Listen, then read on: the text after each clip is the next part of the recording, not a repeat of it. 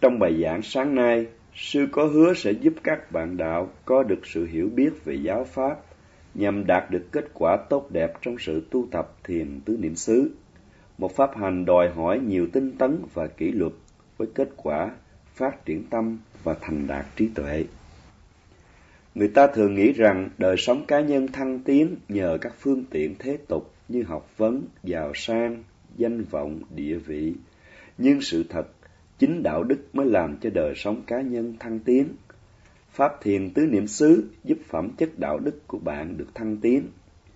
Phải có phước báo lớn mới có cơ hội và đầy đủ để tu thiền tứ niệm xứ.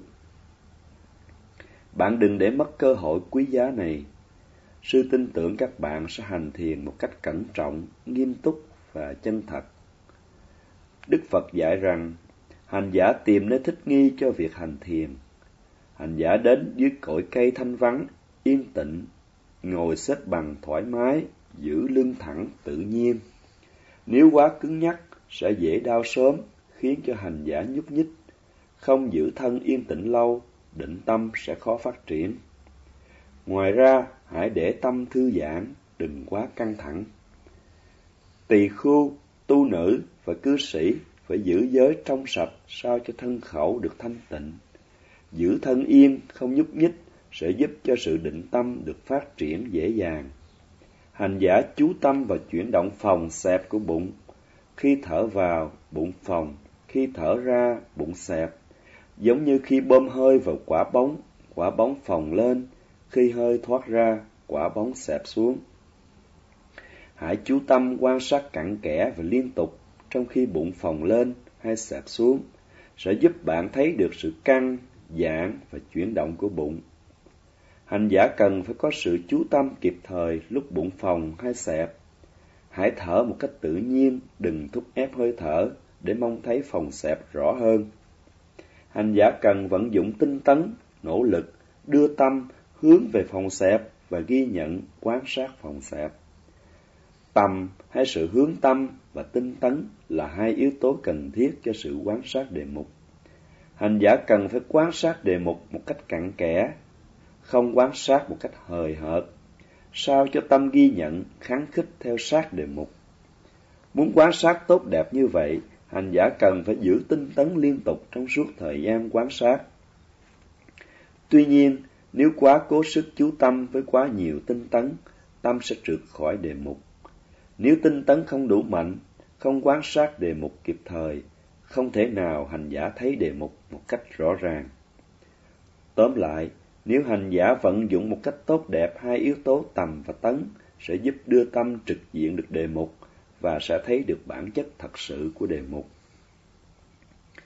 Hành giả phải luôn luôn năng động và tỉnh thức để có thể quan sát kịp đề mục ngay trong thời điểm hiện tại. Tinh tấn giúp tạo nên sự năng động và tỉnh thức. Sự vận dụng tốt đẹp hai yếu tố tầm và tấn giúp thiết lập chánh niệm và hình thành sự định tâm. Tâm trở nên tập trung và an trú nơi đề mục. Nhờ có chánh niệm liên tục nên tâm được giữ kháng khích với đề mục. Tâm không còn phóng chạy đây đó. Do tâm giữ kháng khích quan sát đề mục liên tục, hành giả thấy rõ được thực tướng của đề mục. Nếu không có chánh niệm, sẽ không tạo được sự định tâm, tâm không ở yên trên đề mục. Do đó, hành giả không thể thấy được thực tướng của đề mục. Thông thường, vì không chánh niệm nên tâm không thấy được bản chất chân đế của đề mục. Tâm thường quen thuộc với tục đế qua hình tướng hay khái niệm như đầu, mình, chân tay, vân vân, hay sự đi, đứng, nằm, ngồi, co, duỗi, vân vân. Con người hay loài vật đều quen thuộc và hiểu biết sự vật qua tục đế. Nhưng muốn hiểu xa hơn, cần phải vượt qua khỏi tục đế mới thấy được chân đế hay sự thật tuyệt đối của sự vật. Từ trước đến nay, tâm chưa hề quen thuộc với bản chất chân đế của sự vật. Do đó, tâm cần phải được rèn luyện bằng cách đưa tâm đến trực diện bản chất chân đế của sự vật. Muốn vậy, lúc ban đầu, cần phải có yếu tố tầm làm trung gian giúp cho tâm giúp cho tâm làm quen với đề mục. Nhờ sự vận dụng tinh tấn đưa tâm hướng đến đề mục và giữ cho tâm liên tục mặt đối mặt với đề mục, tâm sẽ quen thuộc dần với bản chất thực sự của đề mục. Về sau, khi tâm đã quen thuộc với đề mục, thì vai trò trung gian của tầm không còn cần thiết. Khi tâm quen thuộc với đề mục, trí tuệ phát sinh qua sự hiểu rõ bản chất của đề mục như danh sắc, nhân quả, vô thường, khổ và vô ngã. Và tiếp theo, thấy sự sinh diệt mau lẹ của đề mục. Khi đến giai đoạn thấy bản chất sinh diệt mau lẹ của đề mục, tâm được xem gần như thuần thục, hoàn toàn gần như quen thuộc với bản chất của đề mục. Đến lúc này, hành giả sẽ kinh nghiệm loại hạnh phúc đặc biệt, độc nhất vô nhị, không thể buông bỏ. Hành giả mới thật sự hiểu lợi lạc của việc tu luyện cho tâm quen thuộc được đề mục. Hành giả tự động đi theo giáo pháp, tiếp tục tu tập, cuối cùng hành giả sẽ chứng đạt hạnh phúc giải thoát cao tột. Khi hai người bạn trở nên thân thiết sẽ không muốn xa nhau. Tương tự, khi đã quen thuộc với giáo pháp, trở nên thân thiết với giáo pháp, hành giả sẽ không muốn xa rời giáo pháp. Hạnh phúc giải thoát mà hành giả kinh nghiệm vượt trội quá nhiều so với hạnh phúc thế tục. Một khi đã hưởng hạnh phúc giải thoát cao tột trong thiền tập, hành giả sẽ không bao giờ muốn xa rời thiền tập. Hành giả sẽ luôn luôn tiếp tục việc tu tập. Muốn giữ cho tâm ghi nhận kháng khích với đề mục, hành giả phải luôn luôn vận dụng hai yếu tố tấn và tầm để đưa tâm đến đề mục. Hành giả phải vận dụng tấn và tầm liên tục trong từng khoảnh khắc mới đưa tâm đến đề mục, trực diện và quan sát được đề mục. Trong giai đoạn đầu thiền tập, khi tâm chưa quen được đề mục, hành giả sẽ không thể kinh nghiệm hương vị pháp bảo. Tuy vậy, do liên tục giữ chánh niệm ghi nhận đề mục trong thời điểm hiện tại, cũng giúp tâm tạm thời được thanh tịnh. Nếu tinh tấn giữ sự quan sát nơi phòng xẹp, sẽ giúp tâm năng động, tươi tỉnh, không thụ động, co rút.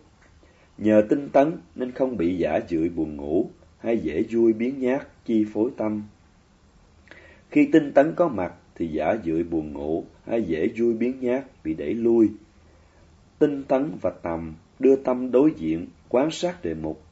Tâm không còn phóng chạy đây đó. Nếu giữ chánh niệm liên tục, quan sát liên tục đề mục, tâm không còn chạy theo các đối tượng sinh khởi qua lục căn như vật đẹp, mùi thơm hay các ý nghĩ, ái dục, sân hận, chiếm đoạt, hãm hại, vân vân, một hình thức tà tư duy. Do đó, nếu có sự hướng tâm liên tục quan sát đề mục, tà tư duy sẽ không sinh khởi. Nhờ tinh tấn có mặt nên tâm vắng bóng phiền não.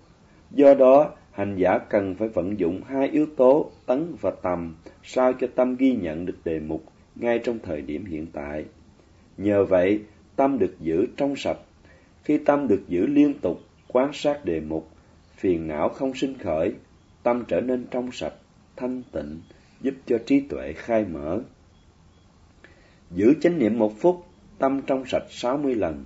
Đây là lợi lạc tức thời đem lại do kết quả của sự duy trì chánh niệm. Tóm lại, tầm giúp tâm tươi tỉnh, trong khi tấn giúp tâm năng động. Nhờ vậy ngăn chặn hoàn toàn giả dưỡi buồn ngủ. Trong giai đoạn đầu mới biết thiền tập, hành giả hay bị giả dưỡi buồn ngủ gây rắc rối. Muốn khắc phục giả dưỡi buồn ngủ, hành giả hãy cố gắng vận dụng tốt đẹp hai yếu tố tinh tấn và tầm trong khi quan sát đề mục. Nếu tấn và tầm chưa sinh khởi, hành giả hãy làm cho sinh khởi. Nếu đã sinh khởi rồi, hãy làm cho phát triển. Hãy làm cho hai yếu tố tứ và tầm từ non yếu trở thành lớn mạnh và tiếp tục tăng trưởng. Hãy quân tập tâm bạn từ non yếu trở nên cứng cáp, rồi lớn mạnh và tiếp tục tăng trưởng cho đến khi thuần thục trưởng thành. Tu luyện tâm như vậy chính là thiền tập hay phát triển tâm linh bà Wana.